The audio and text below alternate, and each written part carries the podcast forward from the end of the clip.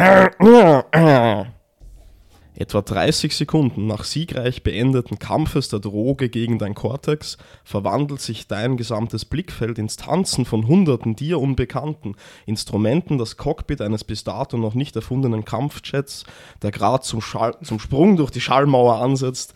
Punkte werden zu Linien und farbigen Lanzen, ein Strudel, ein Tunnel, du fliegst aus dem Fenster der Wohnung des Freundes die Straße entlang, an der S-Bahn vorüber, an den nachtschwarzen Kronen der Bäume vorüber, ins nächste Level hindurch. Wo soll das enden? Wo ist oben, wo unten? Seit wie vielen Sekunden fliegst du auf Bahnen aus neongrün glitzernden Funken zu einem Muster aus wabernden Farben? Am heiligen Abend werden Teile geladen und alles verschwimmt in drei gleitenden Bahnen, die sich vereinen im scheinenden Kreisen des Wahnsinns, die Geißel des Abends, die Blüte des Morgens, die Hitze des Mittags, ein Zittern von Luft ohne Liebe, es schreit nach dem Hochmut der Bibel, nach einem neongrünen Blitz und Gewitter. Das ist von Prinz Pi, Neue Drogen.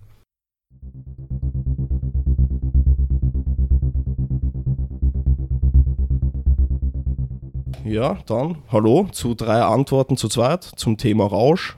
Ähm, zuerst aber wie immer die Fragen und auch wie immer zählen die ersten gleich mal nicht. Also, wer warst du gestern und was sagst du zum Zitat?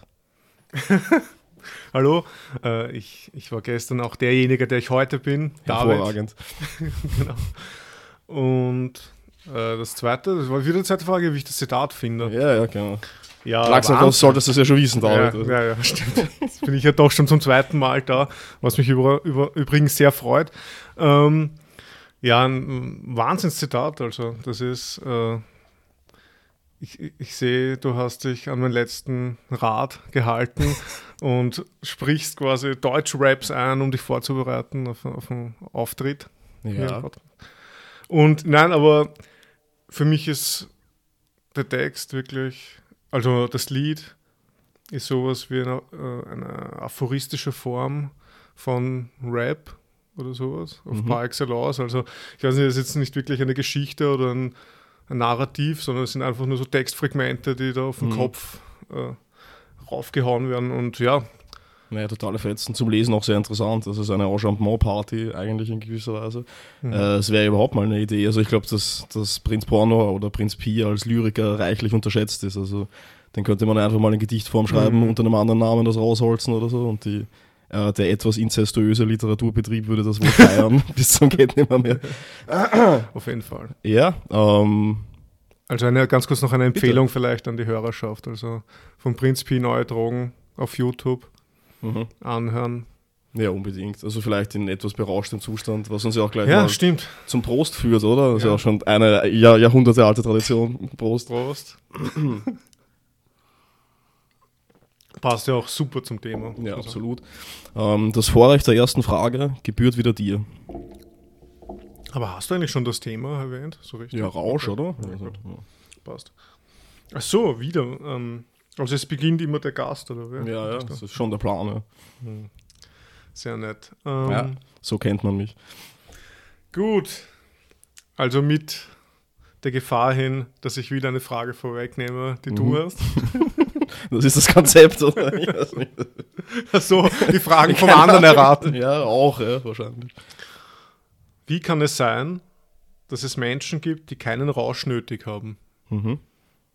Und da denke ich jetzt an so ganz nüchterne Menschen, an so, die nie Alkohol trinken mhm. oder sich andere, nicht, sich anderen Substanzmitteln hingeben oder auch keinen Kaffee trinken oder mhm. auch kein, jetzt nicht wirklich Sport treiben. Also es ist jetzt nicht nur beschränkt auf so einen, mhm. ich, auf irgendeinen komischen Alkoholexzess oder ja, so, okay. sondern einfach so, so Leute, die so ganz nüchtern sind und ich meine, die, die, die Frage ist mal, wie kann es sein, dass es solche Menschen gibt, weil für mich das komplett äh, fernab ist einfach. Und ja. damit oute ich mich natürlich schon als rauschaffinen Menschen. Hm, ebenso wohl. Aber für mich ist das wirklich unvorstellbar irgendwie. Also ein, ein und denselben Bewusstseins- und Wahrnehmungszustand hm. über länger als eine Woche zu haben, glaube ich. Ja, ja, ja. Ähm, ja, genau, das stelle ich mal. Raum. Ja, die Frage ist natürlich, also ich meine, da müssten wir wohl mal anfangen, aber das ist halt immer müßig, mit einer Definition zu beginnen, was ich mich bei solchen Menschen, und ich kenne auch solche Leute, Oft frage ich nicht, ob, ob, ob nicht deren Existenz ohne dies ein fortgesetzter Rauschzustand eigentlich ist. Also so eine Art von, mhm. von Schaffens- und, und Arbeitsrausch oder auch diese, ähm, dieser Rausch der Nüchternheit irgendwie, der natürlich gerade in Abgrenzung zu anderen Leuten, die vielleicht berauscht sind, also so als Selbsterhebungsinstrument natürlich mhm. einerseits fungierend und andererseits, also hm. ein guter Freund von uns, den du eh auch kennst, irgendwie, mit dem ich gemeinsam studiert habe, der hat ja relativ viel getrunken in seiner Jugend und relativ hart auch und so, und dann hat er sich mehrere Jahre komplett den Alkohol entzogen und meinte, dass das auch eine Art von rauschhafter Nüchternheit wäre einfach, und das ist eigentlich ein recht schönes Bild, also das habe ich auch an mir selbst, wenn ich solche Enthaltungsphasen mal praktiziere zwischendurch, dann entwickelt das auch so eine Art von Eigendynamik oder von, von, von einem rauschhaften Vorangreifen in der Zeit oder ja, dass das dann aber auch durchzogen ist von Momenten der Nüchternheit, die halt dann am Abend oder in der Früh statthaben. Also es ist... Mhm, bitte? Also, ja, na, ich wollte nur sagen, der Rausch der Nüchternheit, das ist eben die Frage, ist das ein... Ist das selber ein Rauschzustand, diese, diese absolute Nüchternheit, oder ist diese Nüchternheit durchbrochen von Rauschzuständen, die aber vielleicht nicht als Rausch so anerkannt sind. Wie wenn, weiß ich nicht, wenn ich jetzt eben fünfzig Kilometer Fahrrad fahre mhm. oder so. Ist das dann nicht, und irgendwann komme ich in so einen Modus rein, wo ich mhm. irgendwie, sagen wir mal, mein Selbst transzendiere oder so, oder wo ich einfach nur auf die Bewegung abdrifte oder irgendwie mhm. so, eben so eine, also ich würde sagen so, sagen wir mal, aus subjektiver Sicht ist Rausch immer sowas wie, also geht damit immer so eine Wahrnehmungs- und Bewusstseinsveränderung einher. Mhm. Und dass man dann einfach in Zustände reinkommt, die anders sind. Und also das geht mit Sicherheit ja. auch durch Sport, glaube ich, und auch, auch durch Arbeit oder durch Schaffen einfach. Also das ist mhm. sowieso die Frage. Wenn, wenn du diese Leute im Kopf hast, sind das dann solche vor sich hin Arbeitende in, in so einem achtunddreißig Komma fünf Stunden Job und da einfach, also...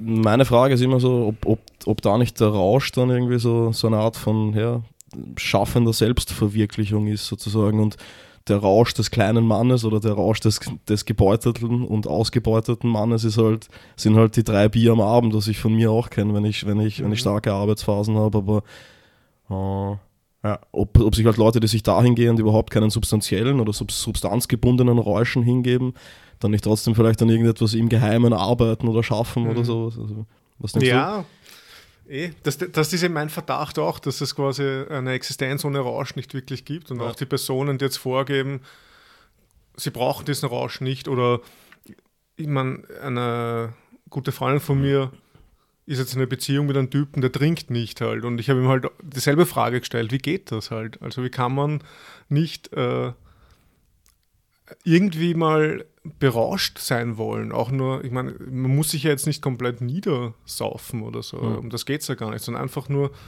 ein bisschen an einen anderen Drive, ein bisschen, weiß nicht, mhm. man, bin, man bekommt ja auch eine andere Perspektive auf verschiedene Sachen, man wird heiterer hm. oder keine Ahnung. Ähm, man durchbricht Scheuklappen. Dass, dass man das einfach nicht braucht. Und das ist jetzt, also das ist jetzt halt auf Alkohol bezogen in dem Beispiel hm. eben, wegen dem Typen. Aber das ist für mich schon, ich meine, mir liegt dann auch Alkohol eher, also sehr nahe, muss ich sagen, als Rauschmittel. Und ist ein, ein, ich will jetzt nicht sagen, dass ich Alkoholiker bin oder so, aber es ist einfach. Ich, ich, ich instrumentalisiere Alkohol sehr gern. um, ja, ja, ist schon um, ein Bestandteil auf jeden Fall. Um, ja, ja, auch wenn wir uns treffen und so, ist immer lustig. Ja, ja. Aber da denke ich mir, ja, wie, wie, wie kann es sein, dass man da überhaupt kein Bedürfnis hat quasi? Ja, ich glaube, das Bedürfnis ist einfach da. Es ist halt vielleicht, pff, keine Ahnung, in gesellschaftlich akzeptierter. Ich meine, Alkohol ist ja auch akzeptiert, solange es nicht im Vollrausch. Ja, eben. Aber, total. Ja. Also in, in ja, vielleicht dann eher selbst akzeptiertere Bahnen gelenkt ist, was weiß ich, dass halt dann beim Essen einfach ein extremer Genuss vorhanden ist, den unser einer nicht mehr so fühlt, es sei denn, man, man, man gräbt halt die Pizzastücke in sich hinein, irgendwie unter die Decke gehüllt und wie auch ja, immer. Das stimmt, ja. Es ist halt, es hängt wahrscheinlich alles von der, von der Rauschdefinition ab, zum Beispiel, weil Rausch der Nüchternheit Das, das, das, das finde ich, klingt geil, mhm. aber was, was bedeutet das? Ja, also, also das ähm, ist halt sicher, es kann kein lang anhaltender Zustand sein, wenn wir so definieren wollten, oder es bräuchte zumindest einen Gegenpart, oder? Also mhm. das ist ohne dies, also ich meine, einen, einen Rausch ohne Nüchternheit, also ein Rausch ohne Nüchternheit ist genauso wenig denkbar wie, wie Nüchternheit ohne Rausch, finde ich, also das mhm. eine lässt sich nur durch das andere definieren und da, ja, pff, also, hm. Rausch der Nüchternheit ist mehr wahrscheinlich wirklich ein, ein, ein Element für Leute, die sich halt vorhin dem Rausch des Rausches hingegeben haben mhm. und dann eben gerade das Nicht-Berauscht-Sein rauschhaft zelebrieren sozusagen. Ja, aber ja. das ist dann halt auch wieder nur Zeit und wahrscheinlich auch ortsgebunden, oder? Mhm. Also wenn du im Wirtshaus sitzt und gerade nicht den Spritzer in der Hand hast, wie es du sonst gepflegt hast oder so und eben gerade dieser Moment dann etwas Rauschhaftes für dich hast, weil du, weil, weil du dich halt selbst unterworfen hast oder mhm. dich aus Schienen katapultiert hast, in denen du sonst einfach fest sitzt. Also. Ja, ich meine, die Sache ist bei, bei mir auch, dass ich sehr stark äh, trenne zwischen Nüchternheit und Rausch. Mhm. Also so, dass ich eigentlich auch je nach Lebenssituation wirklich versuche, den einen oder den anderen also Zustand einzunehmen oder hervorzubringen. Und bei mir, ich habe Nachtdienste gehabt, ich glaube, das haben wir letztes Mal schon besprochen, ähm, und da wäre es für mich zum Beispiel undenkbar, obwohl es theoretisch möglich wäre, mhm. natürlich arbeitsrechtlich nicht, aber es wäre theoretisch möglich, dort vorm Schlafengehen noch ein bisschen was zu trinken. Mhm. Klar. Dass vielleicht doch die Ängstlichkeit irgendwie runtergeht oder so, wenn man da irgendwo, oder dass man einfach besser einschlafen kann. Aber das war für mich ein absolutes Tabuthema, weil für mich Arbeit ist immer verbunden mit Rationalität, mhm. mit Verantwortung, die ich da übernehmen muss für das, was ich mache. Klar. Und dadurch auch mit Nüchternheit und ich muss komplett voll, äh, ja, volle Klarheit irgendwie haben. Mhm. Und Rausch ist dann so quasi, also jetzt eben so bezüglich auch der Definition halt von den beiden, so, das ist halt das, das Gegenstück. Mhm. Wenn ich Rausch haben will, dann will ich eben nicht klar sein, dann will ich nicht Herr über mich sein, ja, äh, ja, ja. da will ich ein bisschen Kontrolle abgeben, keine Verantwortung haben, mhm. nicht rational in dem Sinn sein. Und ja, eben Bewusstsein, Wahrnehmungsveränderung haben, und aber die in Richtung Undeutlichkeit eher geht, dass ich ja, dann diffuser bin und ja, so. Klar. Aber, aber willkommen, gerne halt. Mhm. Klar, also es hat auf jeden Fall seine, seine Zeit und seinen Ort. Also wenn ich mir denke, also Musik wirkt auf mich extrem rauschhaft, weil ich halt wenig Musik sonst höre. Und also wenn ich in der Früh direkt nach dem Aufstehen gleich Musik hören würde, also eine Zeit lang mit meiner Ex-Freundin, die mit mir zusammen gewohnt hat, die musste in der Früh immer Musik hören und äh, sprechen dann währenddessen. Und nach, nachdem ich das gemacht habe, also ich, ich war unfähig, dann noch irgendwas zu schreiben oder zu arbeiten im Endeffekt. Also, und, der Tod und, des Künstlers. Also, also wenn ich aufstehen würde mit Italo-Pop, also mit diesem dunklen Sog irgendwie, also das, das wäre fatal. Also der Tag ist gelaufen für mich letzten Endes. Also, oder ich, ich gehe nochmal schlafen und ste- mhm. stehe dann wieder auf. Aber ja, also ja, wobei auch diese, diese Tage etwas für sich haben, oder? Also ich meine, aber das ist halt dann schon irgendwie sanktionierter Rausch, mhm. oder? Also wenn man sich so...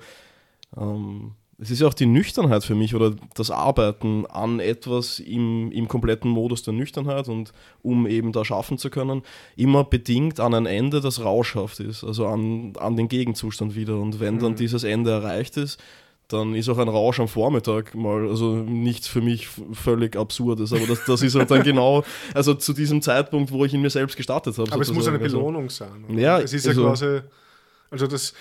Aber es bedingt halt die Nüchternheit, das ist ja das Interessante ja, gerade. Klar. Also ich, ich also ja, oh, ohne den, ohne, ohne, ohne den Konterpunkt, ja. ohne, ohne, ohne, ohne das Kontra des Rausches wäre ja, wär auch die Nüchternheit irgendwie nicht so ja, ja. interessant oder erquicklich für mich einfach. Was, was für mich auch total widerlich ist, also deswegen auch so diese Trennung von Nüchternheit und Rausch, die immer so wichtig ist, es ist, wenn man über mehrere Tage hinweg betrunken ist. Ja, dann hat das, das keinen das Zauber mehr, er, oder? Nee, das, also, ja. das ist, ich fühle mich so widerlich, ich meine, abgesehen ja, ja. Vom, vom physiologischen oder vom körperlichen. Darauf es, trinke ich einen Schluck. Ja, ja, Prost. Das ist eigentlich, das hat einfach keinen Effekt mehr. Das, ich habe die Lust vergeht dran. Mhm. Und also ich sehe, ich, ich verstehe das nicht, wie, wie, man das, wie man das auch gern machen kann, über Tage hinweg. Ich war jetzt eine Woche auf Urlaub und, und dann neige ich im Urlaub neige ich immer dazu, dann äh, mehr zu trinken, weil ich nicht arbeite und deswegen nicht nüchtern sein ja. muss. Und Anführungszeichen. Macht Sinn. Ja. Und dann habe ich auch schon gedacht, so, dann noch auf, auf dem vierten Tag so, ah, na. Hm. Heute, las, heute Abend lasse ich es mal aus. Habe ich dann wahrscheinlich nicht, aber ja, man, man, man, man braucht diese, man braucht halt beide Seiten.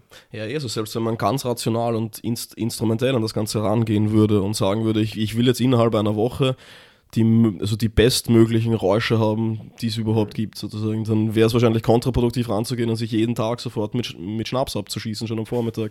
Also ja. da, da, da wäre dann schon ein ökonomisches Vorgehen besser, mhm. und das würde halt implizieren, auch den Gegenzustand aufzusuchen, alleine, um halt mhm. also den Rausch selbst wieder stärker zu halten, oder fast so epikureisch, oder? Irgendwie, also die Enthaltsamkeit zum, zur Luststeigerung, damit es wieder ärgerbierend. Also. Ja, eine Ökonomie der Lust, mhm. so ein Aushandeln der, der, des Rauschzustands. Naja, absolut. Ja, aber das ist vielleicht eh ein, ein ganz guter Übergangspunkt zu meiner ersten Frage, mhm. wenn du einverstanden bist. Also ich habe mir auch gedacht, dass es so die Unterscheidung zwischen, zwischen Rauschhaftigkeit und Nüchternheit einer Person eigentlich eine, eine, eine ist, der man alltäglich ausgesetzt ist. Also wenn man Leute sieht, dann ist es eine instinktive, glaube ich, also es ist wahrscheinlich eine der ersten Kategorisierungen, also temporär natürlich, die man trifft, ob diese Person jetzt betrunken ist oder ob sie nüchtern ist. Also das kennen wir ja alle, oder? Also wenn man irgendwo hinkommt, sozusagen zu einer Party oder wo halt Freunde zusammensitzen und man selbst später hinzustößt, dann ist das wahrscheinlich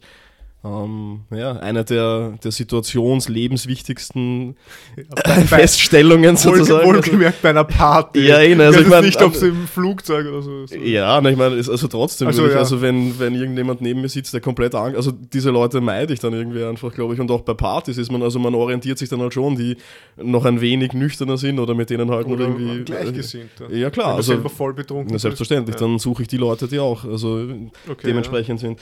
Naja, und... So ist halt meine Frage eigentlich, also wie bemerkt man den Rausch? Und wichtiger noch, also interessanter, wie erkennst du den Rausch an mir? Das würde mich interessieren. Also wie weißt du, dass ich jetzt berauscht bin eigentlich? Oder wie erkennst du das? Welche meiner Charaktereigenschaften treten stärker hervor? Welche gehen zurück? Was? Oh mein Gott.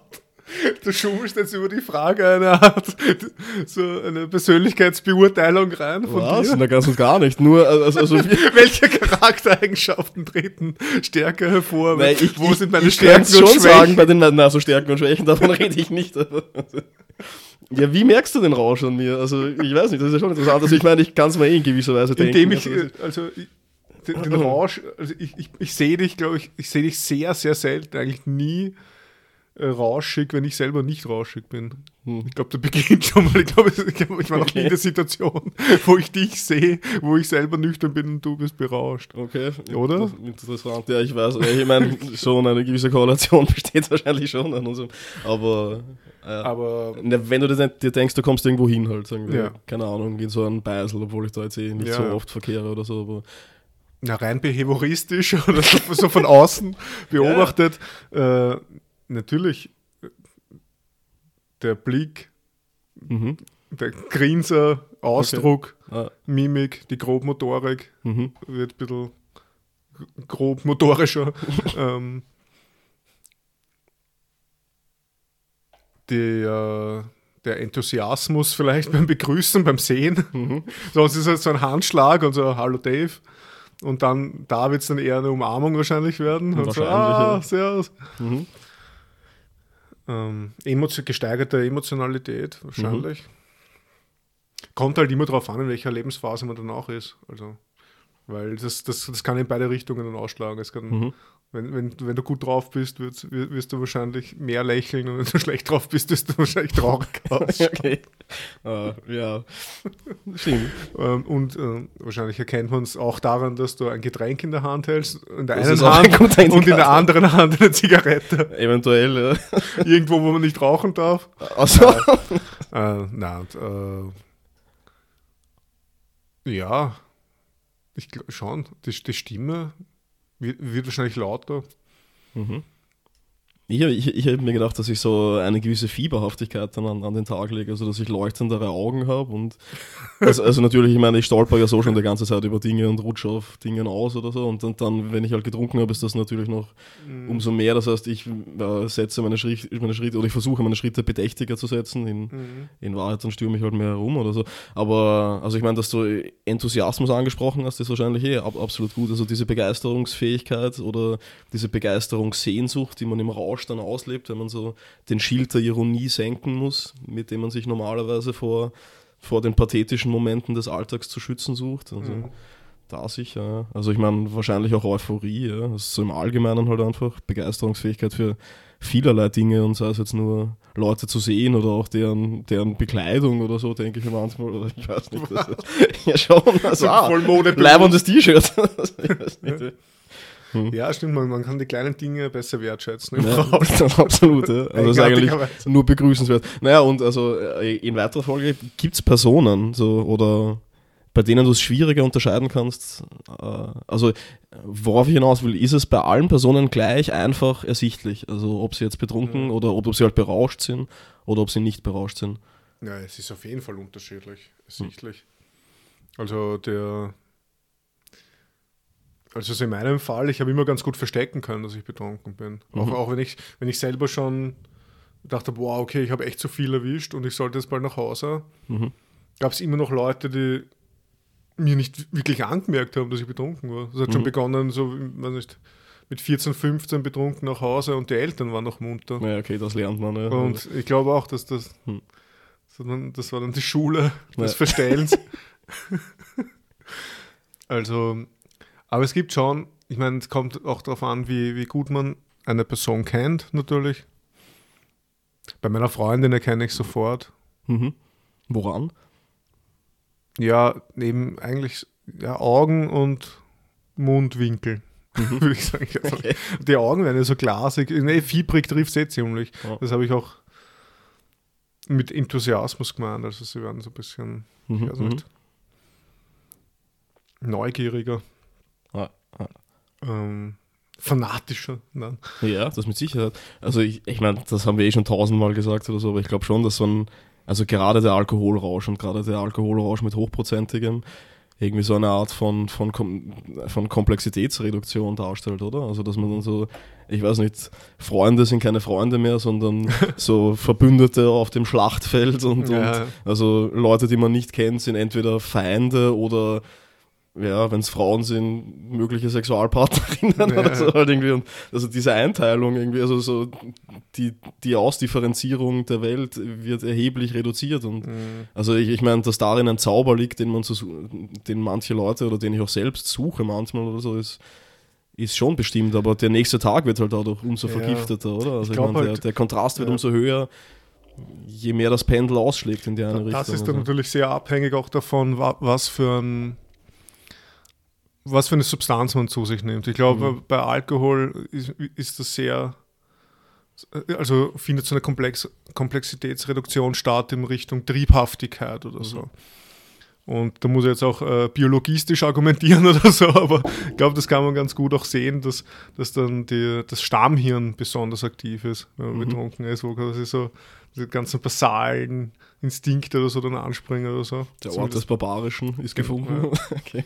So in die Richtung. Aber das, äh, ich auf jeden Fall Alkohol. Die Sache ist die, dass es mit, mit anderen Drogen wahrscheinlich anders sein wird. Also mhm. ich meine, mit Sicherheit. Erfahrung, man muss sich nur bei Erfahrungsberichten durchlesen von L S D oder sowas, mhm. da, was da Leute erleben.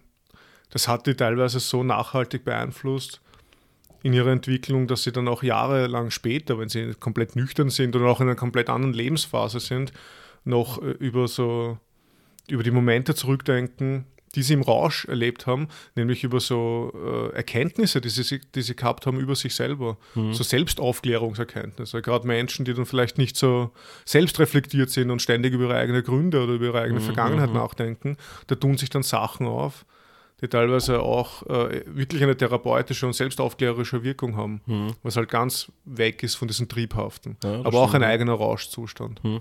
Ich glaube, Philipp, Philipp K. Dick hat mal irgendwie in irgendeinem Drogenrausch ähm, irgendein Muster am Himmel gesehen, das dann auch in der Nüchternheit nicht mehr wegging. Mhm, oder so oh. für Monate, und das hat er sich dann vorm Leib geschrieben mit irgendeinem Werk oder okay. so. Also ich meine, da spreche ich ein bisschen ins Unreine, aber das ist ja doch auch interessant. Und das ist natürlich beängstigend, dann, wenn, wenn, wenn das nicht mehr weggeht. Ja. Ja. Naja, äh, beängstigend ist wahrscheinlich ein, ein gutes Stichwort, um zu deiner nächsten Frage zu kommen. Ja. Sehr schön. Danke, danke. Der König des, des Überleitens. Genau. Ähm, gibt es ein Kriterium und wenn ja, welches, zwischen schlechter Sucht und gutem Rausch. Mhm. Also, ich sag so. Schlechter Sucht nach Rausch? Oder nein, nein, so? Also es ist eine, eine, eine, ein Unterschied, ein Kriterium, um dazwischen zu unterscheiden, mhm. zwischen süchtig in einem wirklich schlechten und, mhm. und abhängigen Sinn mhm. und quasi Rausch in einem guten Sinn, wo man, also mhm.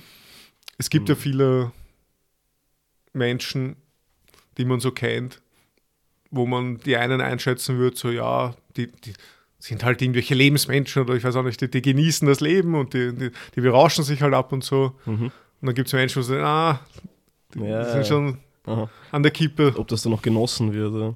Und was da so der Unterschied ist und ob man da überhaupt so eine klare Trennlinie ziehen kann. Hm. Von außen ist es das, was, also würde es mir schwer, schwer vorkommen. Na, natürlich, also wenn es jetzt darum geht, das so zu beurteilen, wie ich, wie ich die Leute sehe, klar, dann ist es dann einfach ihr Verhalten mir gegenüber, glaube ich, oder das Verhalten so generell der Umwelt gegenüber. Aber ich würde es dann trotzdem eher nach innen verlegen wollen. Und da würde ich sagen, also ich meine, man, das ist eh, die meisten Personen waren ja mal kurz davor, den Faden zu verlieren, glaube ich, und ebenso ich auch, denke ich. Und da war es dann schon, also ich hätte es daran festgemacht, dass mir einfach der Rausch, obwohl ich ihn gesucht habe, dann eigentlich, als ich ihn erreicht hatte, keinen Spaß mehr gemacht hat. Also es war immer, es war kein Moment der Befriedigung da. Also es war dieser, dieser, dieser inhärent, diese inhärente Steigerungslogik, die, glaube ich, eh in, in gewisser Weise vielen Substanz- oder auch substanzunabhängigen Rauschzuständen zugrunde liegt, war da einfach nicht zu befriedigen. Also es war so, dass es immer weitergehen musste auch. Also ich meine, zu der Zeit, als wir nicht in der Schule waren, sondern im Wirtshaus neben der Schule, ja. sozusagen jetzt, ähm, da war es ja dann auch nicht damit getan, jetzt einfach drei Bier zu trinken und, und dann also wieder, also ich meine, mal abgesehen davon, dass man dann nicht mehr in den Unterricht ging, aber halt dann einfach ja, seines Weges zu gehen, sondern das musste dann einfach bis in den kompletten Abgrund führen. Und ich glaube, wenn, wenn der Punkt erreicht ist, wo einem der Rausch keinen Spaß mehr macht, aber man der, man der Steigerungslogik des Rausches auch nicht entrinnen kann, also wo es quasi, wo die Gedanken nur um den Rausch kreisen, bis zu dem Moment, wo man ihn dann realisiert, aber im Moment der Realisation man trotzdem keine Befriedigung am Rausch empfindet. Und schon bei der nächsten Stufe. Ja, oder? Genau, und, und dann trotzdem also ja, nicht, nicht, nicht zufrieden in dem Moment der Zurheit sozusagen, sondern halt mhm. einfach weiter will die ganze Zeit und ja, also da würde ich sagen, wäre es für mich jetzt von innen heraus betrachtet, mhm. einfach der Moment, wo das Ganze dann keinen Spaß macht und das auch dann wahrscheinlich Suchtcharakter hat. Und ja. Nein, sehr, sehr interessante und, und gut, eine gute Antwort für das, dass das so spontan mhm. war. Es ja, gibt, danke. Weil, weil äh, das kann man noch ganz gut, äh, sagen wir mal, also theoretisch oder sowas äh, unterfüttern, mhm. dieses keinen Spaß mehr machen. Ja, da, das ist auch ein, ein Kriterium in der Suchtforschung, aber auch eher so aus äh, neurologischer, neurowissenschaftlicher Sicht kommt das. Ähm, die machen einen Unterschied zwischen Wanting und Liking. Mhm. Die sagen eben, es gibt halt, ähm, ja, natürlich, wenn, wenn du irgendwie was konsumieren willst, wenn du, wenn du Drogen konsumieren willst, wenn du in einen Rauschzustand gelangen willst, dann wantest du das, mhm. du willst das im Sinne des Wantings. Und am Anfang zumindest likest du es ja auch, sonst würdest du es ja nicht machen. Mhm. Und irgendwie umso, umso mehr das geht, um, um eben so wie, eigentlich genauso wie du es beschrieben hast, auch mit dieser, dass du immer mehr willst und die, quasi die Toleranzgrenze auch immer mehr verschoben wird. Mhm. Und du brauchst auch immer mehr und irgendwie dreht es sich dann auch nur noch darum, um das Beschaffen und um das Mehrwollen. Und der eigentliche Rauschzustand, was ursprünglich mal geliked wurde, mhm. also was wirklich Äh, einen Lust bereitet hat und was einem gefallen hat, das ist dann eigentlich komplett, äh, das wird nur noch gewantet mhm. und nicht mehr geliked. Mhm, Quasi da klaffen dann diese zwei Dimensionen auseinander, die ursprünglich mal zusammen waren. Mhm. Und wenn nur noch dieses Wanting vorherrscht, dann, dann würden zumindest die Leute sagen, dass es dann halt so ein, ja, so ein Zwangsverhalten. Ja, so, oder, oder einfach, du bist dann in so einer Suchtspirale mhm. drinnen halt, wo du nicht mehr rauskommst wirklich und der ja, die nichts mehr damit zu tun hat mit äh, einem, einem Rausch, der, der das Leben ja auch irgendwie, weiß nicht, schöner machen kann. Hm. In, ja. Ja, es ist auch, ähm, das ist auch wahrscheinlich ähm, so Zwischensubstanzen wäre das zu bestimmen, oder? Also dass man irgendwie, ich habe letztens wieder ein bisschen Zweig gelesen und, und da gibt es so ein, eine Erzählung über, über, über Händel, also sozusagen, wie er den Messias schreibt und Ähm, er hatte so einen totalen Schaffensrausch und er, er, er, dieser Schaffensrausch ist ihm die ganze Zeit in Erinnerung, während er trinkt. Sozusagen. Und das macht ihm das Trinken madig, weil er eigentlich mhm. weiß, dass er diesen Schaffensrausch möchte. Und das ist dann auch irgendwie, denke ich, also wenn man so mal eine härtere Substanz oder so, wenn man mhm. da so ein gewisses Wanting dann wahrscheinlich, um, um deiner Diktion zu folgen, entwickelt hat, dann vermisst einem das dann auch das Liking der, der anderen Substanzen, mhm. die man vielleicht früher mal gemocht hat. Oder nicht nur Substanzen, sondern auch Zustände, oder? Ja. Also hm. Das ist halt, das ist eh klar, also nach dem Sex ist die Masturbation nicht mehr dasselbe. Also und ich meine, ja. Also ich meine, sie tritt ja, gehäufter ja. auf, aber es ist halt trotzdem irgendwie, es ist halt nur so, so ein Abarbeiten. Irgendwie sie so ein, gehäufter auf so ein, Sex. So ein freudloses Abarbeiten einfach. Also, ja. Ähm, ja, und also noch um das, um daran anzuschließen, das Liking-Wanting-Dings, das ist mir jetzt, äh, das ist mir jetzt nur eingefallen. Eigentlich meine persönliche Antwort, die habe ich auch schon vor dir eben formuliert und das ist auch so in, in, in die Richtung gegangen, wie es du formuliert hast, nur mit mit den Begriffen wie so Lebensbejahung und, und Lebensflucht. Mhm. Das ist quasi, du hast, wenn du den Rausch so einsetzt, dass du dein eigentliches Leben erweiterst oder steigerst oder leibender machst, mhm. so im Sinne von so einer Lebensbejahung, das ist eben was anderes, als wenn du dein eigentliches Leben, was du so führst, irgendwie versuchst erträglich zu machen mhm. oder quasi ja. durch Rauschzustände vielleicht auch zu, so, so zu flüchten, damit es erträglich mhm. wird oder so umzuformen eigentlich, dass, dass du das irgendwie handeln kannst und quasi eher so eine, eine Mangel oder ein negativer Zugang zum Leben, mhm. als jetzt quasi, dass du, aus der, dass, dass du eh schon zufrieden bist und dann tust du noch aus der Fülle schöpfen oder sowas. Mhm. Ich meine, das ist halt, das ist jetzt kein genaues Kriterium oder sowas, aber es ist irgendwie, finde ich, Ich finde, es trifft schon was. Ich meine, man, man kommt dann sofort in die Gefahr, dass man sich selbst belügt halt. Ja, ja, dass man klar. sagt, so ja, ja aber mir diese, geht's eh gut. Aber diese Versteckensrausche haben ja auch was für sich, oder? In, in gewisser Weise. Also ja. ich denke zumindest, wenn ich auf mein Leben schaue, dann ist es schon so, dass ich relativ schnell in so ein Scheuklappensystem komme, was jetzt die Arbeit angeht oder was, was vielerlei Dinge angehen. Und, und da ist dann einfach so... Hm, eine traurige Rotweinfetten oder sowas, ja, ja, nennen ja. wir es mal so, also so irgendwas, das mich jetzt aus meinem Alltag katapultiert und mich ja, zur Reflexion zwingt oder zur Neudurchdenken meiner eigenen Lebenssituation zwingt, etwas hochgradig Nützliches eigentlich. Und ja, ja. ich meine, das ist sowieso eigentlich auch ein Punkt, oder? Also so die, also du hast es auch schon angesprochen, so die instrumentale Verwendbarkeit des Rausches, die, in, die Instrumentalisierbarkeit des Rausches, also auch mein Vater hat mal gesagt, dass so im Monat ein Vollrausch eigentlich etwas ganz Gutes ist, weil ihn das irgendwie neu aufsetzt oder halt resettet mhm. sozusagen, oder man wieder einen, einen etwas frischeren Blick auf sein eigenes Leben bekommt, man so eine, eine Distanz zwischen sich und die Welt stellen kann irgendwie, oder halt die Scheuklappen abzulegen, aber die Frage, die ich mir da immer stelle, ist, und das ist jetzt auch gleich meine zweite Frage, wieder okay. ein guter Übergang vielleicht, aber wir können auch dann noch vielleicht, nein, nein, wenn wir es äh, verknüpfen wollen. Also ich, nur ein Wort, aha, bu- punktuell, punktuell, also quasi du, du, du verwendest das punktuell, um zu flüchten oder um das zu resetten mhm. oder um einfach dich diesen traurigen Rotweinrausch hinzugeben. Mhm. Aber ich glaube, das ist dann immer noch eben klar. entfernt von dieser Sucht. Das stimmt, ja. Und von dieser, dass man wirklich, man steht auf, und man packt es nicht und dann trinkt man was ja, ja. oder haut sich was. Also das mhm. ist immer noch, wenn man quasi in oder der, auch die in der Position des Tages auf das hinaus. Genau, ja. Und wenn man in der Position überhaupt ist, dass man sagt, ich mache einmal im Monat sowas, mhm. damit ich resette, das ist schon wieder mal, das ist ganz anders irgendwie. Mhm.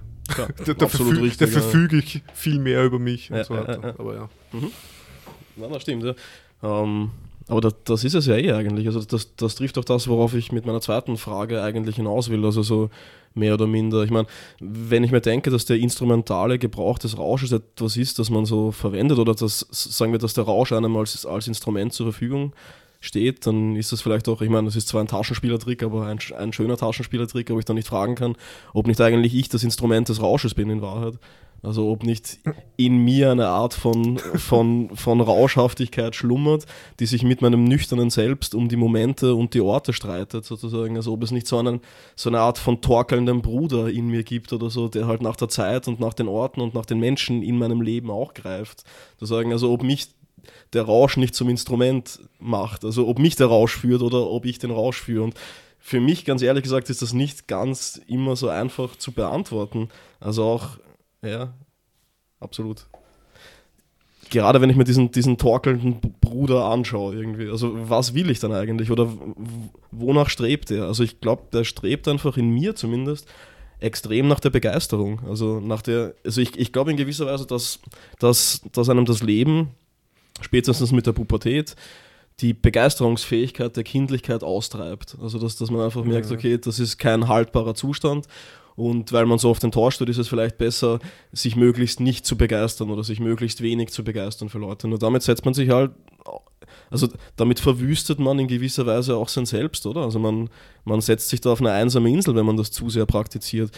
Also die Begeisterung völlig zu leugnen. Wenn ich mich aber völlig der Begeisterung hingebe, dann, dann, dann bin ich auf einem kleinen Kutter mitten im Ozean und von allen Stürmen ständig umspült und, um, umspült und getrieben und geworfen und das kann es ja auch nicht sein, oder? Also andererseits ist es halt diese Begeisterung und damit meine ich den torkelnden Bruder, der, der mich halt auch vermenschlicht in gewisser Weise. Also jetzt nicht, oder also vermenschlicht im Sinne einer Vermassung sozusagen, also dass es mich zu den Menschen zieht und dass ich die Menschen wieder interessant finde, was ich an anderen Momenten in meinem Leben habe, gerade wenn ich zu nüchtern bin die ganze Zeit, dann widert mich der soziale Umgang oftmals einfach nur mehr an oder ich, oder ich sehe Leute einfach, also in in meinen interessantesten Phasen, so Anfang zwanzig, habe ich Leute dann einfach nur mehr als Material für potenzielle literarische Erzeugnisse gesehen und das auch nicht unbedingt ein gesunder Zugang zur Umwelt jetzt ist, denke ich.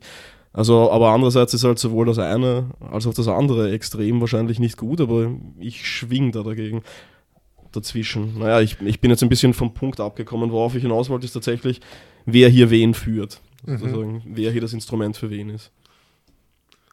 Gute Frage. Die Frage ist halt, wer, was ist das, der dunkle Bruder oder dieser Rausch, der, der dich dann führt? Also, also ich, ich habe mir, ähm, ein schönes Bild ist ja dieser, der Kampf der verschiedenen Objektivationsstufen des Willens oh yeah. im Individuum, oder? Also, dass so die Schwerkraft, die Bakterien, die Organe, das alles Mögliche in dir ringt, um, um eine Verweiter, um, um ein Weiterleben einfach, also dass du als Person eigentlich quasi nur aus Kampf und aus Streit um Momente, um Orte, um Personen jetzt auf, auf das Bild ausgeführt bestehst und ja, also ich wüsste auch nicht zu definieren, was dann eigentlich die Nüchternheit ist, weil wenn ich dann das Ganze weiterdenke und mir denke, okay, wie komme ich aus dem Arbeitsrausch jetzt äh, wieder heraus, also aus dem Arbeitsrausch komme ich heraus, in, indem ich mich selbst berausche.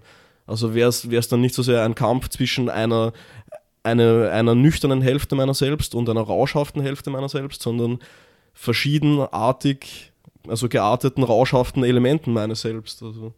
Und dann ist es halt, also ich meine, dann kommen wir wieder in, in diese dreckigen Fahrwässer von, wenn alles etwas ist, dann ist das kein valides Instrument mehr, irgendwas zu bestimmen, oder? Also. Ich glaube, jetzt, jetzt, jetzt destruiere ich gerade meine eigene Frage, aber bitte, also ich möchte dich jetzt mal antworten lassen. Ja, okay. Erklär mir meine Frage, bitte. Also, nochmal, jetzt gerade die letzte Bemerkung, äh, das, ist, das ist mir jetzt zu schnell gegangen. Du, du, du stellst jetzt die Frage, ob du getrieben wirst von, von Kräften und Trieben, mhm. die rauschhaft dich überwältigen oder wie? Ja, die Frage ist dann, wer ich dann eigentlich da noch bin, also in der Frage, also ob das nicht eher so ein Teil von... Also du fragst, ob es, ein, ob es ein Ich gibt. Jetzt als zweite Frage. Also wie wir alle wissen, ist, ist das Ich nur der Punkt tra- äh, notwendiger transzendentaler Apperzeption und sonst gar nichts, nein. Ähm, Drop the mic. Genau, ja. Äh, nein, aber es ist halt... Schon die Frage, also, also ob es nicht eine Illusion ist, sich zu denken, dass man ja. den Rausch einfach instrumenthaft einsetzt. Ja. Also, ja. Ich, äh, weil, weil ich mir dann, dann halt oft denke, diesen, diesen sanktionierten Rausch, ja, ich habe gearbeitet eine Woche, ich, ich habe geschrieben, ich, ich habe irgendwas vorbereitet, keine Ahnung, und, und dann denke ich mir halt, ja, und jetzt kann ich mich berauschen und das ist am Abend schön, aber am nächsten Morgen fällt es mir dann, irgendwie muss ich zugeben, schon schwer, dann nicht einfach weiterzumachen, weil es halt einfach ja. lustig war oder schön ja, oder ja. ein angenehmes Körpergefühl ja. gibt oder so. Und auf jeden Fall, ich glaube auch, dass wir beide irgendwie dazu neigen, den Menschen quasi teilweise auch autonomer zu betrachten, als er ist oder so. Mhm. Und, und wir, dass wir, wenn wir jetzt davon, wenn wir jetzt so daherreden, dass wir den Rausch instrumentalisieren, dass wir eben so einsetzen, dass wir unser Leben irgendwie, was weiß ich, steigern und so weiter. dann ist das einseitig und es gibt mhm. es, es auf jeden Fall, glaube ich, so einen determinierenden Moment auch im Rausch. Also, ähm, also ich muss echt sagen, wenn ich, wenn ich, wenn ich jetzt eine ganze Woche arbeite und ich versuche auch, wenn ich wirklich an was dran bin, dass ich unter der Woche eben nicht trinke, dass ich da voll fit bin und so weiter und dass ich dann am Freitag am Abend mich berausche. Ich meine, das ist ja keine... Das ist ja nicht nur ein Instrumentalisieren vom Rausch, sondern das mhm. ist eigentlich, das ist schon ein, ein, ein Anspruch oder irgendwas, ja. der, der, der, den ich antworten muss und irgendwie in mir gibt es was, mhm. was sagt so, hey, boah, Freitagabend, du warst jetzt fünf Tage so brav, du hast so viel weitergebracht, du hast das und das geschrieben, gelesen, gemacht. Ähm, und jetzt so richtig schön mit Freunden treffen oder was weiß ich, mhm. zu Hause bei wem, sie einfach berauschen und... Aber wirft das, das nicht dann die schmerzhafte Frage auf, ob man nicht gerade diese fünf Tage Schaffenskraft, also ob nicht der, der, der Freitagsrausch in gewisser Weise auch die Bedingung der Möglichkeit des Schaffens dann irgendwie ja, ist? Also, klar. Also bei mir ist es das auf jeden schon Fall. Und das ist halt schon irgendwie doch auch, naja, in gewisser Weise ein wenig erbärmlich, oder? Also wenn man ja. so...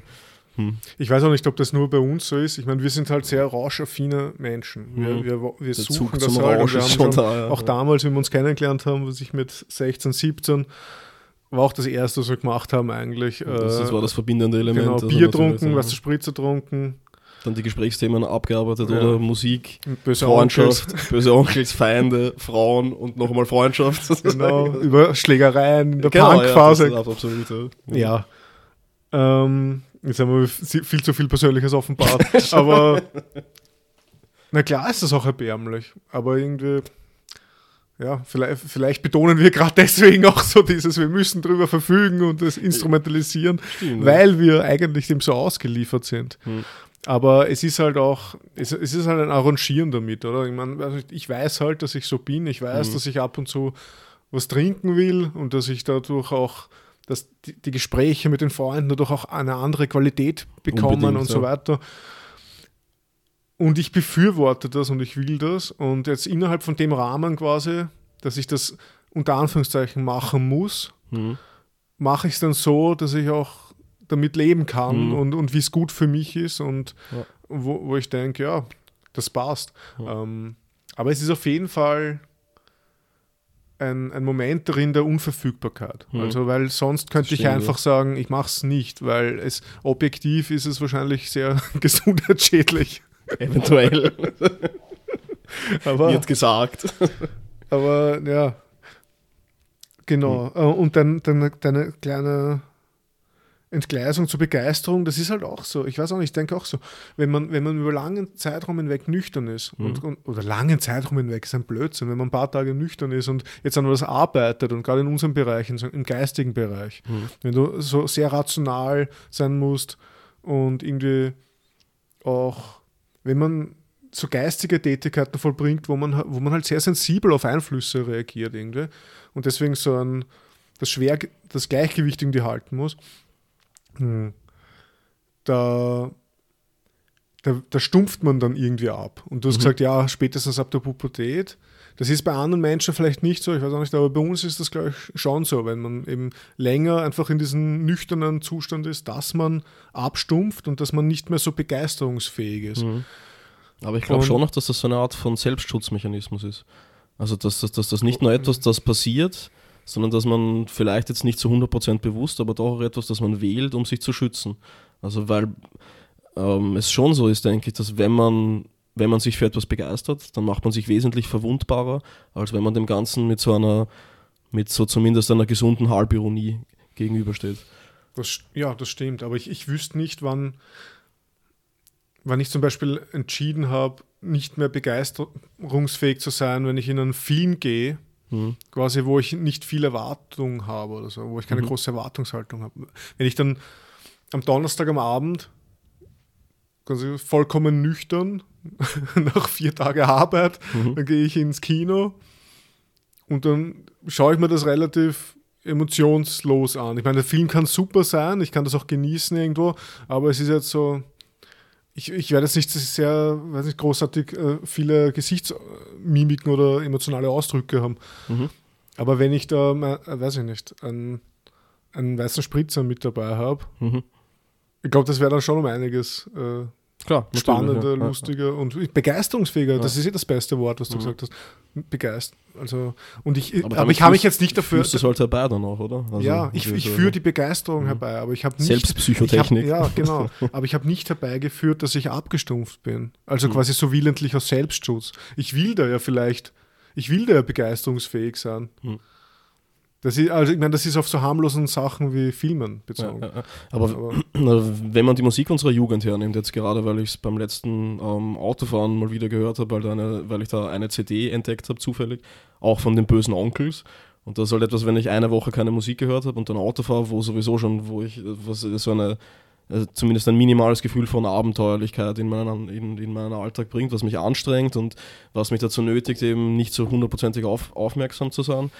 Dann fahrt das einfach ein, ohne Erbarmen. Und ich glaube, also bei mir auch der Vergleich mit Italo-Pop ist nur so halb lustig. Also ich, ich habe gelernt, dass, dass das Ganze irgendwie so halb lustig zu nehmen oder darüber zu lachen, weil ich dessen einfach nicht zu hundert Prozent Herr werden kann. Also weil das halt auf mich auf einer Ebene wirkt, die, die in gewisser Weise bedrohlich ist auch. Also und... Mhm. Ja, so, so, so, also, ähm, ja, der dunkle So-Gitarro-Pop, ich, ich weiß, aber, ähm, ja, also, das ist halt einfach, hm, jetzt habe ich ein bisschen den Faden verloren. Ich, ich glaube, es ist halt einfach, ähm, schon auch etwas, dass man, oder wenn man es bei Leuten hat, oder? Also, wenn man denkt, so, früher, wenn so Freundschaften oder, oder Beziehungen vielleicht auch gerade, also die, die ersten Begegnungen mit dem weiblichen Geschlecht oder so, so die erste Liebe, keine Ahnung, wo, wo halt alles wirklich himmelschreiend Org einfach nur ist oder so und, mhm. und das dann halt enttäuscht wird, dann wird man einfach geworfen in das tiefste Loch, das überhaupt nur möglich ist ja. oder so. Und beim zweiten Mal dann schon wieder nicht mehr. Natürlich könnte man jetzt sagen, es war nicht mehr das erste Mal und das erste Mal ist immer das erste Mal. Also, ja. Jetzt, ich habe mal gelesen, dass die erste Line Kokain durch nichts zu ersetzen ist, wie auch immer. Ähm, da wäre halt dann die Frage, ob das halt da auch so ist, also ob, ob halt das, das, das Moment des ersten Mals einfach da nur wirkt, aber ich, ich glaube schon, dass es irgendwie, hm, dass das nicht nur unwillentlich geschieht, sondern dass man sich da schon noch ein bisschen mehr rausnimmt und dass, dass die Ironie oder das, das halblustig Finden der meisten Dinge irgendwie auch einen vor, ja, totalitaristischen Tendenzen schützt. Also niemand von uns würde auf einen Nazi-Aufmarsch gehen, aber das heißt nicht, dass man nicht einen Aufmarsch selbst, sagen wir jetzt, er wäre uns politischen äh, hoffentlich näher gelegener als ein Nazi-Aufmarsch, aber dass man das nicht extrem genießen kann. Genau, für Nachhaltigkeit. Totalitaristische Nachhaltigkeit. Ganz genau, äh, Ökoterror sozusagen. Ähm, ja, also dass man das nicht genießen würde und, und da nicht voll in der Masse aufgehen würde, was, was, was dann aber gefährlich ist, oder? Weil es also auch zu einem Verlust der oder zu einem Verschwimmen der Grenzen führt. Aber wann, warum... Äh berauschst du dich dann, beispielsweise mit Alkohol, um diese Begeisterung wieder zu erhalten? Ja, weil ich sie mir sonst, glaube ich, relativ stark entrissen habe. Mhm. Und also ich meine, das ist genau die gleiche Frage, warum höre ich dann überhaupt noch Musik? Also ich, ich, ich meine, ich weiß, welche Wirkung das auf mich hat, dass es mich ähm, in Momenten zumindest wirklich fast, fast arbeitsunfähig macht, aber ich höre es trotzdem, weil ich dann in gewissen Momenten auch arbeitsunfähig sein will sozusagen oder, oder eben ja. begeistert von etwas sein will. Und da sind halt Drogen oder, also damit meine ich Alkohol, Zigaretten, alles mögliche halt einfach, ist, ist ein gutes Instrument, Begeisterung herzustellen, glaube ich. Ja. Und, und auch ein handhabbares Instrument, aber eben nur, aber da also, hast, da damit kann man den Bogen halt spalten, ja, ganz genau, damit, damit kommt man wieder zurückkommen, das ist halt eigentlich, ja... Aber wer wirkt dann eigentlich? Ist es nicht ja. die, die Begeisterungssehnsucht in ja. mir, die sich dann einfach ein anderes Ventil sucht? Also. Ja, ja. ja, ich glaube, aus, aus dem kommt man auch nicht mehr ja. raus, also, weil es ist, es ist so diese Sache mit der bedingten Autonomie oder bedingter Freiheit einfach. Mhm. Also man, man ist irgendwie, man ist Sachen ausgeliefert, man kann nicht über alles verfügen und gleichzeitig versucht man mit den Bedingungen, mit denen man konfrontiert ist, irgendwie umzugehen und sich dazu zu verhalten. Und das irgendwie so zu arrangieren und dadurch einen gewissen Freiheitsspielraum zu erlangen. Also, aber naja, zumindest können wir uns den Freiheitsspielraum nehmen, zu deiner dritten Frage zu kommen, oder? Oh yeah. Ja, ich habe gesehen, dass du schon den Über- zum, zum Übergang angesetzt hast. Ach so? Dem, dem bin ich jetzt zuvor gekommen. Ja, okay, also, gut. Dann hast du was gesehen, was ich nicht gemacht habe. Oh, schade. Okay, also die dritte Frage. ist schwierig als Frage zu formulieren. Ähm, ich, ich lese es mal vor und dann liefere ich eine kleine Erklärung mhm. nach. Rausch als Dionys, Dion, Di, das beginnt schon. Rausch als dionysisches, abgründiges Chaos in, in der Nähe des Urseins oder Apollinisch. als apollinische, lichtgebende Sinnerfüllung. Mhm. Und also ein bisschen ausholen, das war schon letztes Mal, haben wir es schon angesprochen in unserem Gespräch, dass wir beide Nietzsche cool finden. Und der hat in der Geburt der Tragödie aus dem Geiste der Musik hat er eine sehr wichtige Unterscheidung gemacht, die in der ganzen Kunsttheorie oder Kunstphilosophie dann wichtig wurde, nämlich zwischen dionysische und apollinische Triebe äh, in der Kunst.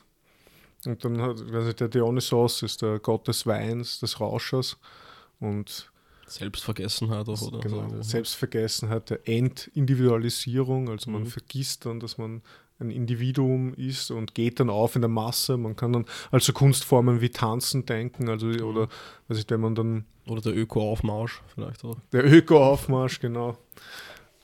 Ja, man muss nur denken, irgendwelche Paraden oder mhm. weiß nicht, wie...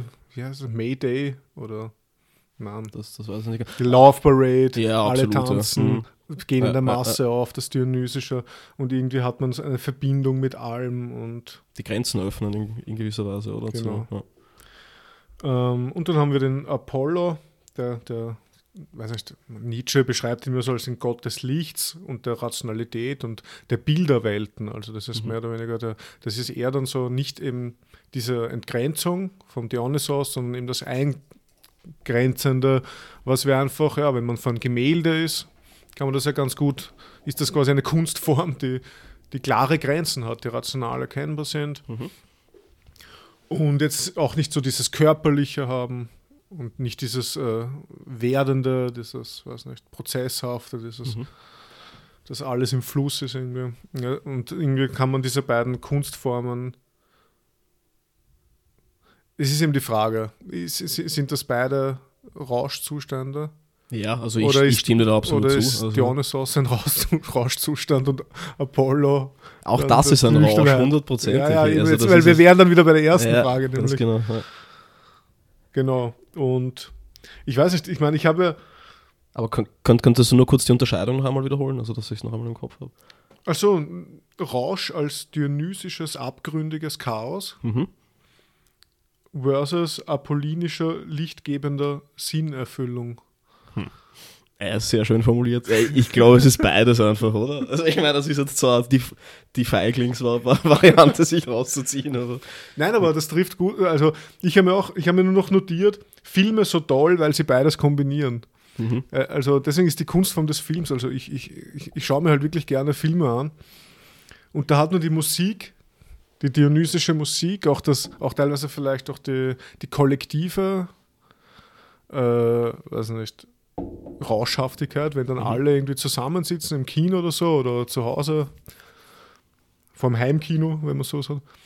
Und auf der anderen Seite ist es auch total apollinisch, weil schon klare Strukturen erkennbar sind. Also es sind, es sind Bilder mhm. und es ist aber trotzdem auch ein, ein, ein ständiges Werden. Es ist nur, nicht nur einfach ein Standbild, sondern es geht die ganze Zeit weiter. Und irgendwie, ich weiß nicht, ich finde Filme so als Kunstform. Aber ist diese Rauschhaftigkeit nicht etwas zutiefst Geplantes? Also zumindest, wenn man sich jetzt durchkomponierte Filme mhm. ansieht oder so, dann ist... Aber ich meine, auch das ja. ist eine, auch das ist eine feiglingshafte Antwort, wenn ich meine, dass im, im Dionysischen ein apollinisches Moment ist, nämlich das der Komposition einfach. Also mhm. das gerade auch in Musik, denke ich, also obwohl oder gerade auch wenn sie rauschhaft wirkt, aber nicht immer. Also da habe ich schon das Ideal der, der langhaarigen siebziger-Jahre-Rocker, die halt einfach nur komplett aufgehen. Das sind überhaupt keine Wörter mehr, die sie aus sich stoßen. Also dieses, dieses Child in Time zum Beispiel oder sowas. Mhm. Also da, ja, da würde ich mir schwer tun, jetzt so einen apollinischen Charakter zu unterstellen. Und das wirkt halt okay. so hundert Prozent Dionysos, obwohl zumindest da, auf ja. mich. Aber, ja, obwohl sogar da noch sehen. Wahrscheinlich ein apollinisches Moment drin ist. Aber wo es wirklich dann schwierig wird, sind bei so... bei so...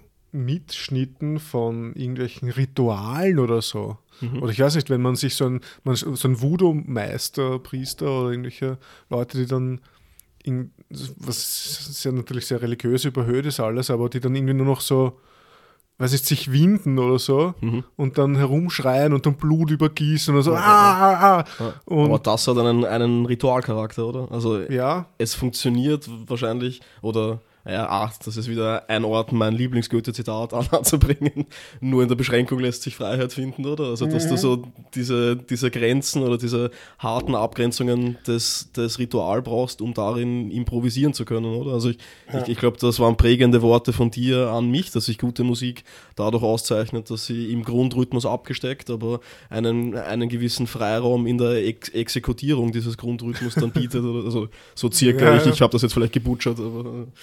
Ja, stimmt schon. Ne? Es, es, es ist ein klares Thema vorgegeben und innerhalb von dem improvisierst du, aber du kommst mhm. dann immer wieder zurück zum Grundthema. Ja, und das ist wahrscheinlich auch der Rausch, oder? Ja. Also ich meine, ja, also es ist allein durch das gegeben, also das, wir machen uns ja gar nicht mehr so zu, oder nur in den seltensten Fällen mehr so zu, wie wir es gemacht haben, als wir sechzehn oder siebzehn waren, oder? Ich glaube, weil, weil wir die Grenzen und die, die Skripts des Rausches noch nicht so gut kannten. Also deswegen hat es einfach so, so arg gebirnt. Jetzt wissen wir alle einfach, was passiert nach dem dritten Spritzer circa mhm. und auch was passiert nach dem dritten Spritzer, wenn wir in dieser oder jener personalen Konfiguration da sitzen. Welche Themen werden angesprochen? Normalerweise wahrscheinlich, also es hat sich eine, eine, eine Art von, von Routine eingeschlichen in das Ganze, und trotzdem erscheinen mir die Räusche, die ich heute habe, eigentlich zu großen Teilen zumindest. Natürlich hat man diese Ausreißer in, in beiden Varianten, aber einfach angenehmer oder, oder auch gewinnbringender, wenn man es wieder instrumental betrachten will, als die Räusche früher. Also, also jetzt, ja. du hast die Gespräche erwähnt, die wir führen, und die sind auf jeden Fall, also natürlich führen wir die nicht dann auch, und da kommt, kommt auch das Moment der Begeisterungsfähigkeit hinzu, aber es ist einfach im Rausch dann doch nochmal was anderes, und das ist einfach beeindruckender. Also das muss ich einfach so sagen, glaube ich. Mhm. Prost. Ja, absolut. Nimm mal Zeit zum Nachschenken. Uh. Ja, gut. Ich glaube, wir haben mit der Frage wieder das aufgenommen, was wir am Anfang auch angeknüpft haben, mit dem das Rausch einfach sehr... Das ist auch so eine Versagerantwort. Rausch ist sehr vielfältig. Also, es gibt sehr viele verschiedene Formen von Rausch. Ja, aber ja. Gut, und damit kommen wir jetzt zu... Ah ja, also so wie es viele fra- vielfältige fra- Fragen. Fragen in diesem Podcast... Ach nein, wahrscheinlich wird das nicht. Okay, also meine letzte Frage ist tatsächlich, also ich meine, man hätte ja auf der Hand wäre gelegen, nach einer Rauschökonomie zu fragen, oder? Aber das ist halt was zutiefst Persönliches, glaube ich. Also da spielt dann rein, welche Substanzen man bevorzugt natürlich, zu welcher Tageszeit man welche Substanzen bevorzugt und so weiter. Wonach ich eher fragen möchte, ist jetzt, weil wir auch die Begeisterung jetzt ein bisschen erwähnt haben, oder sie zumindest für mich schon noch einen essentiellen Teil des Rausches ausmacht, würde ich gerne fragen nach einer, nach einer Art von Begeisterungsökonomie. Also wie gehe ich vernünftig mit Begeisterung um? Also wie gesagt, ich, ich denke, dass es irgendwie, dass es schlecht ist, sie komplett aus sich zu reißen, oder ich meine, das habe ich versucht, das funktioniert auch einfach nicht, Be- beziehungsweise beraubt man sich dann auch einfach der, der schönen Momente der Existenz. Andererseits ist es halt auch so, also wenn ich mich dem komplett hingebe und geworfen bin und, und irgendwie jedem Ball hinterher hechle, der geworfen wird, dann, dann ist das zumindest für mich auch nichts. Also ich will, ich will weder im Sturm noch in der Wüste sein, und ähm, Und auch will ich nicht diesen gefrorenen Rausch des sich täglich wiederholenden Alltags. Und andererseits will ich auch wiederum nicht diesen, diesen, hm, diese, diese zwanghaft und schmerzhaft herbeigeführte Begeisterung, diese, diese Zigarette nach der Zigarette irgendwie. Also wenn eine Zigarette gut schmeckt und dann so, also ich weiß, weiß nicht, wie ich das Bild jetzt anders kleiden, ja, kleiden soll, aber dass ich dann einfach noch eine rauche, weil ich mir gedacht habe, ja, die erste war eh gut, und dann, dann wiederhole ich im Schmerz, Was, was im ersten Moment schön war. Also, aber ich, wahrscheinlich bin ich jetzt schon wieder von der Frage abgekommen. Ich, ich hätte gern von dir, bitte David, eine, eine, eine Begeisterungsökonomie. Ja, oder klar. Was denkst du? Mach ich. Also, ja, ja, was? Hervorragend. Indem ich rede, begeistere ich dich. Oh. Okay. Das hat sich jetzt irgendwie lasziver angehört. Und schon ein bisschen. Nein. Naja, gut. Ähm. Ja, schwierig. Ich meine, du, du sagst, du hast jahrelang herumexperimentiert damit, selber eine, eine, eine sinnvolle, ein sinnvolles Verhältnis zur Begeisterung einzunehmen. Ist natürlich schwierig, jetzt die, die Frage äh, zu beantworten, aber ich mache es natürlich trotzdem gerne. Sehr gut. Ähm, na, ich, ich werde sie zwei, zweifach negativ beantworten. Also ich glaube, dass, dass sowohl, sowohl so ein absoluter Asketismus, mhm. äh, eigenartig ist, also dass man die Begeisterung komplett ausschließen will oder ausbauen mhm. will. Genauso wie, so, wie, wie erbärmlich so ein Rauschjäger ist oder so, also, mhm. der ständig den nächsten Rausch hinterherjagt und irgendwie überhaupt nicht einmal ruhig da sitzen kann und immer eine Steigerung will. Und ich glaube, dass beides,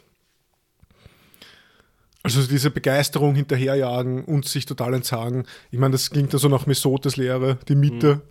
Aber, aber ich meine, wir, jetzt, wir sind jetzt wahrscheinlich schon beim dritten oder vierten Mal bei dem Punkt, wo man einfach so diese Wechselseitigkeit anerkennen muss und Die, dass man beide Zustände irgendwie ja, klug anvisieren sollte. Hm. Bei mir, also ich habe bei mir mal erfahren, ich habe, das ist schon länger her, ein paar Jahre, ich habe so eine Woche Entschlackungssuppendiät mal mhm. probiert. Und das war eine ganz interessante Erfahrung, weil, also man, man trinkt, also man isst wirklich nur Entschlackungssuppe. Das ist so Kraut. Mhm. Und ja, eigentlich nicht viel mehr als Gaut, glaube ich. Und dann hat man am ersten Tag, darf man dann noch alles Obst, was man will, essen. Und eben diese Krautsuppe, am zweiten Tag äh, Gemüse und diese Krautsuppe. Am dritten Tag darf man dann, glaube ich, Bananen auch mal, wie auch immer. Aber es mhm. ist sehr, die ganze, ganze Nahrungsaufnahme ist auf ein Minimum, Minimum reduziert. Und dann war ich irgendwie am vierten oder fünften Tag unterwegs auf der Straße.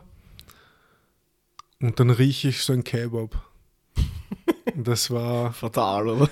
Das war gleichzeitig wirklich der, der schönste Geruch mhm. des Tages, so Highlight, einfach so. Und gleichzeitig auch der widerlichste, ja, weil, ja. Weil, weil man sofort sich denkt, Alter, diese Versager mhm. müssen ein Kebab essen.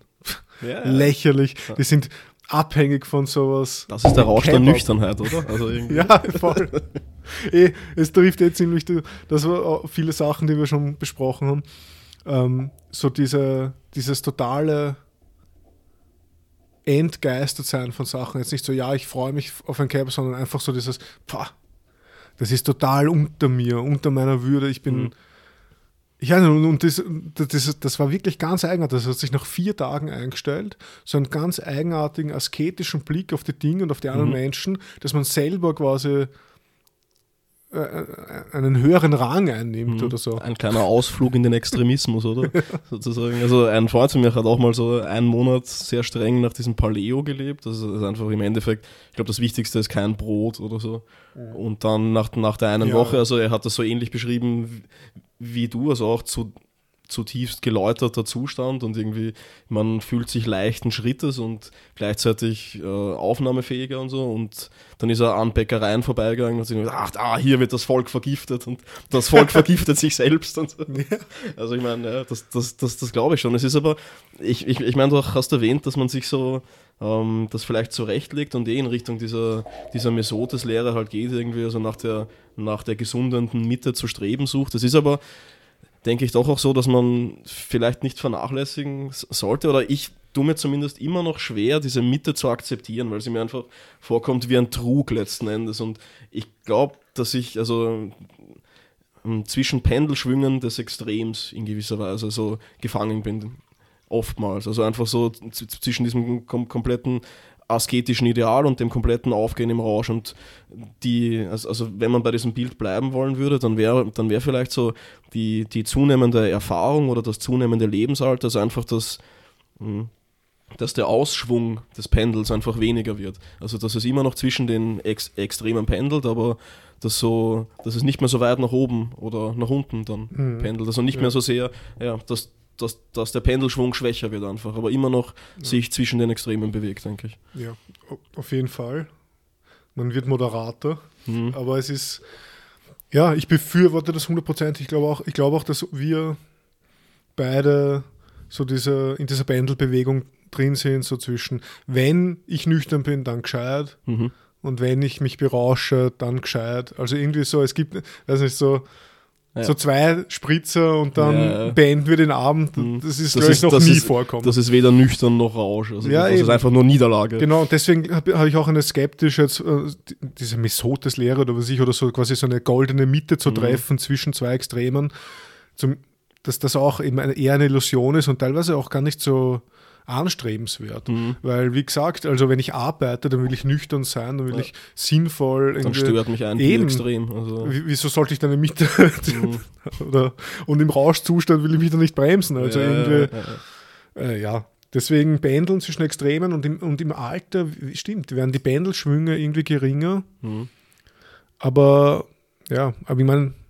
Wäre interessant, wenn es dann irgendwann gleicht sich vielleicht an. Mhm. Es gibt dann vielleicht keine Pendelbewegung mehr. Ja, und so mit neunzig bist du im Dauer, Dauerrausch, Nüchternheit, mhm. irgendwas. Ja, ja. Das ist dann so das, die Weisheit dann. Stimmt, ja. Aber es ist halt, also das Pendel kann schon noch schwingen, oder? Also ich meine, ja, so ja. ja. Aber ich meine, es ist halt Fall. wahrscheinlich seltener, der wirklich ja. radikale Ausschwung auf, auf deiner ja. Seite. Wir sind jetzt auch nicht, so. wir sind ja nicht so alt, wir sind aber nicht an. In unseren Anfängen von den dreißigern. Mhm. Ach so. Sagen, sagen wir mal so. Das hast du letztens so gesagt. Circa. Okay. Und da, ich meine, aber man merkt physiologisch natürlich schon, was möglich ist und was nicht mehr möglich ist. Ja. Und was es, sinnhaft ja. auch ist, oder? Oder ja. was sich rechnet. Also so traurig das klingt Fall. wiederum, aber... Ja. ja, ja, ja, ja. Naja, und... Und dazu kommt noch natürlich, dass es im... im Punkt Orange jetzt nicht so viele erste Male mehr gibt für uns wie früher. Ich meine, es, es, es wird sie potenziell geben, aber auf das, auf, es, gibt, es gibt auch Gebiete, die sollte man wahrscheinlich nie betreten ja, zum ja. ersten Mal. Aber ich meine, weiß ich nicht, so, so Sachen wie das erste Mal ein Tequila-Rausch. Hm. Das ist halt dann schon was ganz ja, ja. Spezielles. Ja, und, der erste Schnapsrausch, das ist was total Verrücktes. Ja. Also auch nicht. Also das, allein deswegen wird, werden, werden die Pendelschwünge geringer, mhm. eben auch wegen, diesen, wegen der Reduktion der ersten Male oder so. Ja, das mit Sicherheit. Ja. Mhm. Hm. Ja, okay, das ist vielleicht eh ein ganz gutes Schlusswort. Oder ein besseres Schlusswort wäre, jetzt holen wir den Schnaps aus dem Schrank, oder? Also. Ja.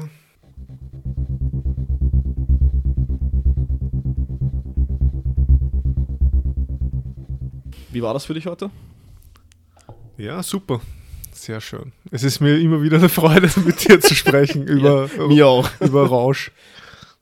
Mhm, okay. Ja. ja, würdest du was verbessern? Oder Nein, was, ich finde, da, find da, dass unser Podcast perfekt ist, so wie er ist. Okay, das denke ich eigentlich auch. Ja. Ich würde eigentlich nichts verbessern wollen. Mhm. Ich glaub, wir haben auch sogar eine, eine Beleidigung eigentlich, die Frage. Oder? Ich, auch, ja. ich denke mir auch so, was ist mit dir? Ja, okay, Na, Entschuldigung. Ja. Nein, aber wir, ich glaube, wir haben alle wichtigen Punkte, die man über Rausch sagen kann, angesprochen und auch für alle Zeit mhm, beantwortet. Genau. Ja, ich, ich denke auch. Also jetzt ist äh, für dahin jegliches Aufgreifen dieses Thema damit ja. sinnlos geworden.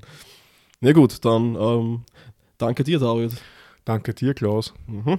Und danke. Ciao.